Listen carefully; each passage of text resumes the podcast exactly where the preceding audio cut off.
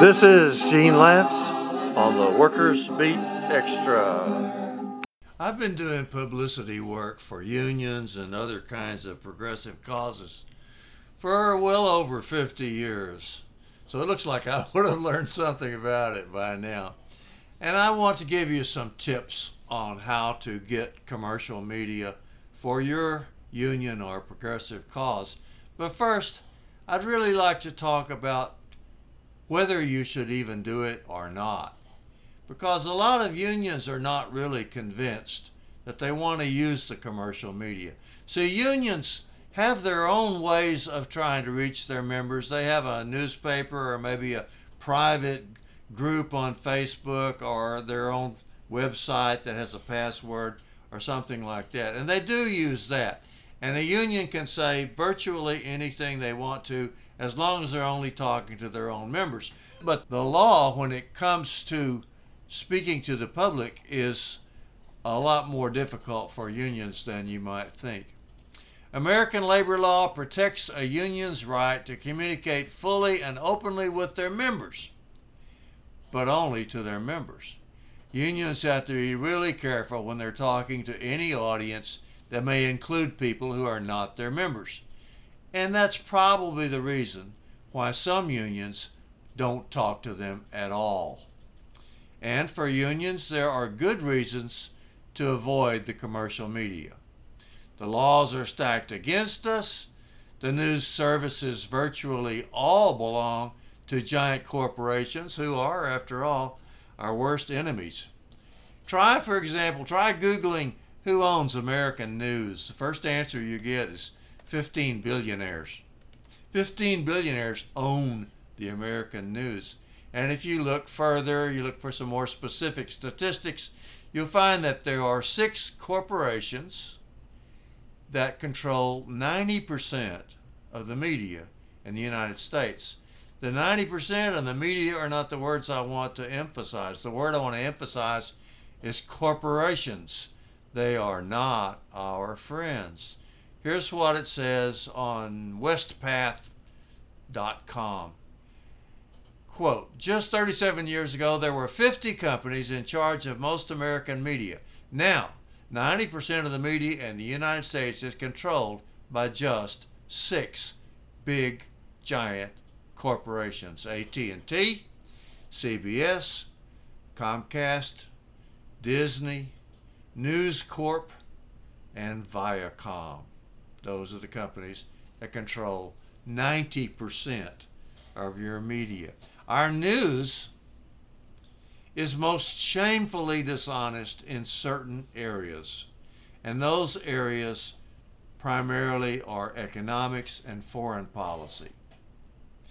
When it comes to foreign policy and economics, virtually all of the news persons sing from the exact same hymn book. And that hymn book is written by corporations. They don't get any input from working families.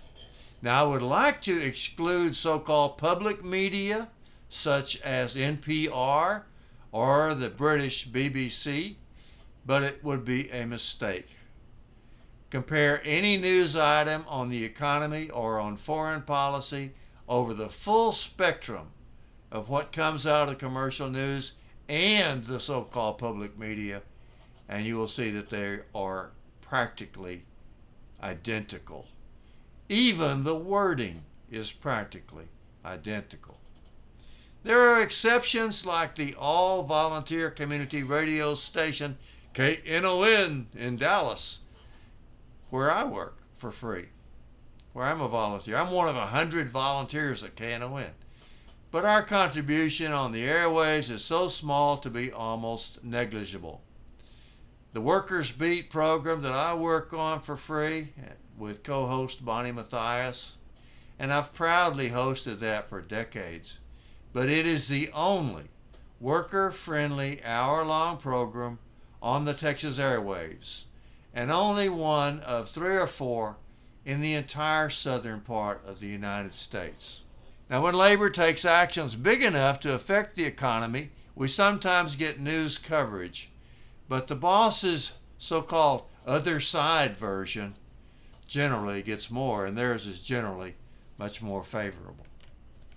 I learned a few things during the Vietnam War, and I'm going to pass them on. In the 1960s, there were tiny little newspapers that sprang up all over the United States because they wanted to tell the truth about the Vietnam War. Because the commercial media was doing nothing but singing the praises of the American military and talking about what great, democratic, wonderful things that the Americans were doing in Southeast Asia. So these tiny little newspapers, there were three of them that I know of in Houston where I was living. Space City News was the first one, then Abraxas and Mockingbird came along later. I worked on Mockingbird. There were a lot of cities that were publishing actual accounts of Vietnam, and they got it from reading soldiers' letters. They got it from reading the letters home from soldiers that were in Vietnam. And during all that time, you might think about the pacifists. They were carrying out one dramatic anti war activity, activity after another one, but they could not get favorable news coverage anywhere except in our underground press. For example, you take Joan Baez. She was arrested almost daily for trying to stop young men from going overseas. Her commercial news coverage didn't exist except for the lousy person named Al Capp, who was one of the most popular cartoonists in America, and he introduced a character named Joanie Phoanie in his popular comic strip. The truth, years later, was brought out by giant demonstrations in the underground press and eventually we eroded our way into the main media. And from that point on, the war in Vietnam was doomed. And thank goodness it did finally stop, and they stopped the draft. Today, Americans prefer to fight their wars with machines and proxy soldiers. Journalists are vetted and embedded by the military. In other words, the military actually supervises what the journalists, which journalists are going to be able to cover anything. Now, does my condemnation mean that all commercial news should be re- disregarded as untruthful? Certainly not. Corporate bosses insist that their commercial journalists be scrupulously honest on all of the smaller issues, the better to fool us on the big ones. It's possible to get good news coverage. The more public your event is, the more people that are involved in it, and the better job that you do gives you more of a chance to get news coverage.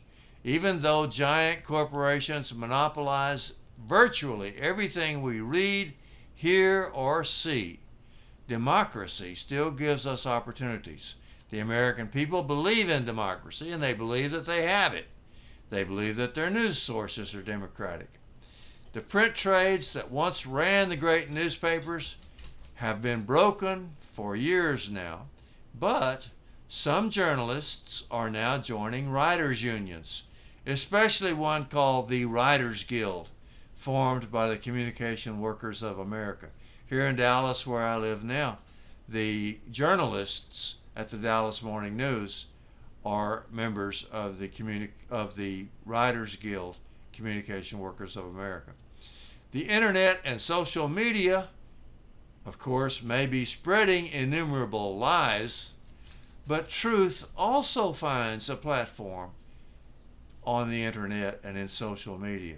And the commercial news sources are kind of reined in by the fact that the truth is out there on the internet.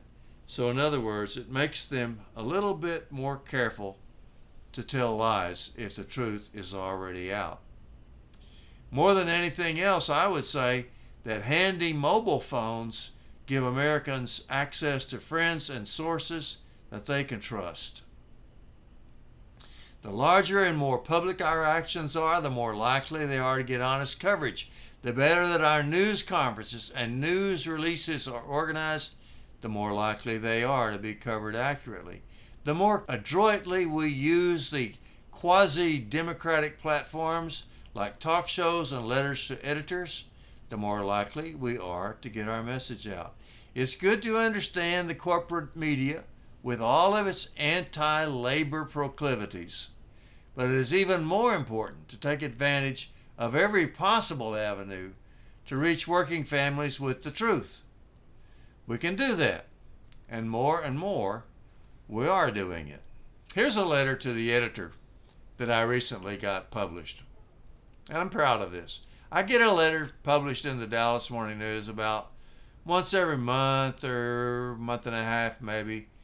About one out of every three that I write gets published. And here's one that did get published and I think it's it got published because it was favorable to some coverage that they had done earlier.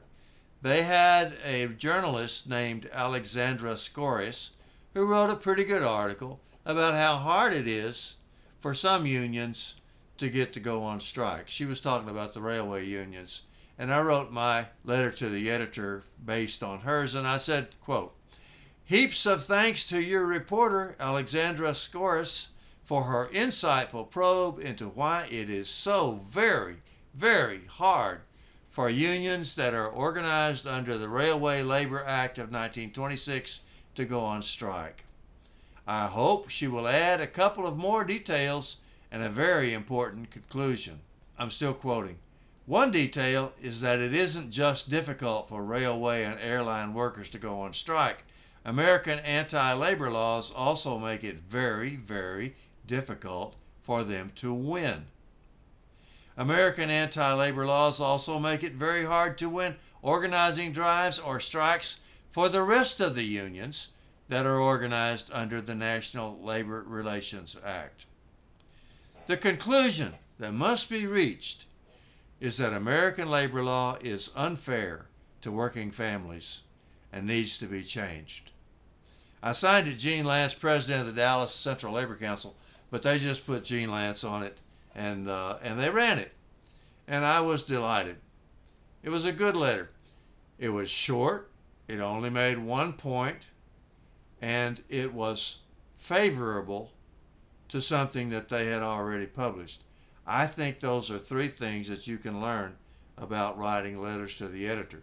But the main thing you need to learn about writing letters to the editor is just to do it. I put this on the internet some time ago. Please write a letter to the editor. Anybody, anytime, can do it. If it gets published and read on the news, it will reach more people, far more people, than you could reach with months of calling people or door canvassing. The trick is getting it published. And the main tactic is to write a lot. Just don't be afraid to jot your idea down and find out how how they accept letters to the editor and do it. The next main tactic is to not write very long. Write short. So write a lot, which means write often, and write little, which means write short letters. Unless you're relatively famous or noteworthy in some way, your long letters probably won't get accepted. The reason is because space is money on a newspaper. They pick the short ones, and they especially like really short ones because that helps them with their layout part department. Letters that ramble, even well written letters that try to make more than one point, are usually doomed to the trash can. Stick to one point and try to keep it short and punchy. Also, as I said before, try to make it relevant to something that they have already published. You can disagree with them, and sometimes they publish stuff that disagrees with them. But you're more likely to get published if you send something that agrees with them. It needs to be timely. That's my little bit on letters to the editor. Op eds are another way to try to get your message out. It's much harder to get them published. They're like 750 to 1,000 words. You see them all the time. They're in almost every Sunday newspaper. But if you think about it, they're nearly always written by somebody who's in favor of the corporation America. They're nearly always written by somebody in favor of the big corporations. It's pretty hard for us to get an op ed printed, although I have seen it done. Make it your business to reach out through the commercial media. You might be able to reach a few hundred people with your website or your Facebook page, but you can literally reach millions through the corporate media.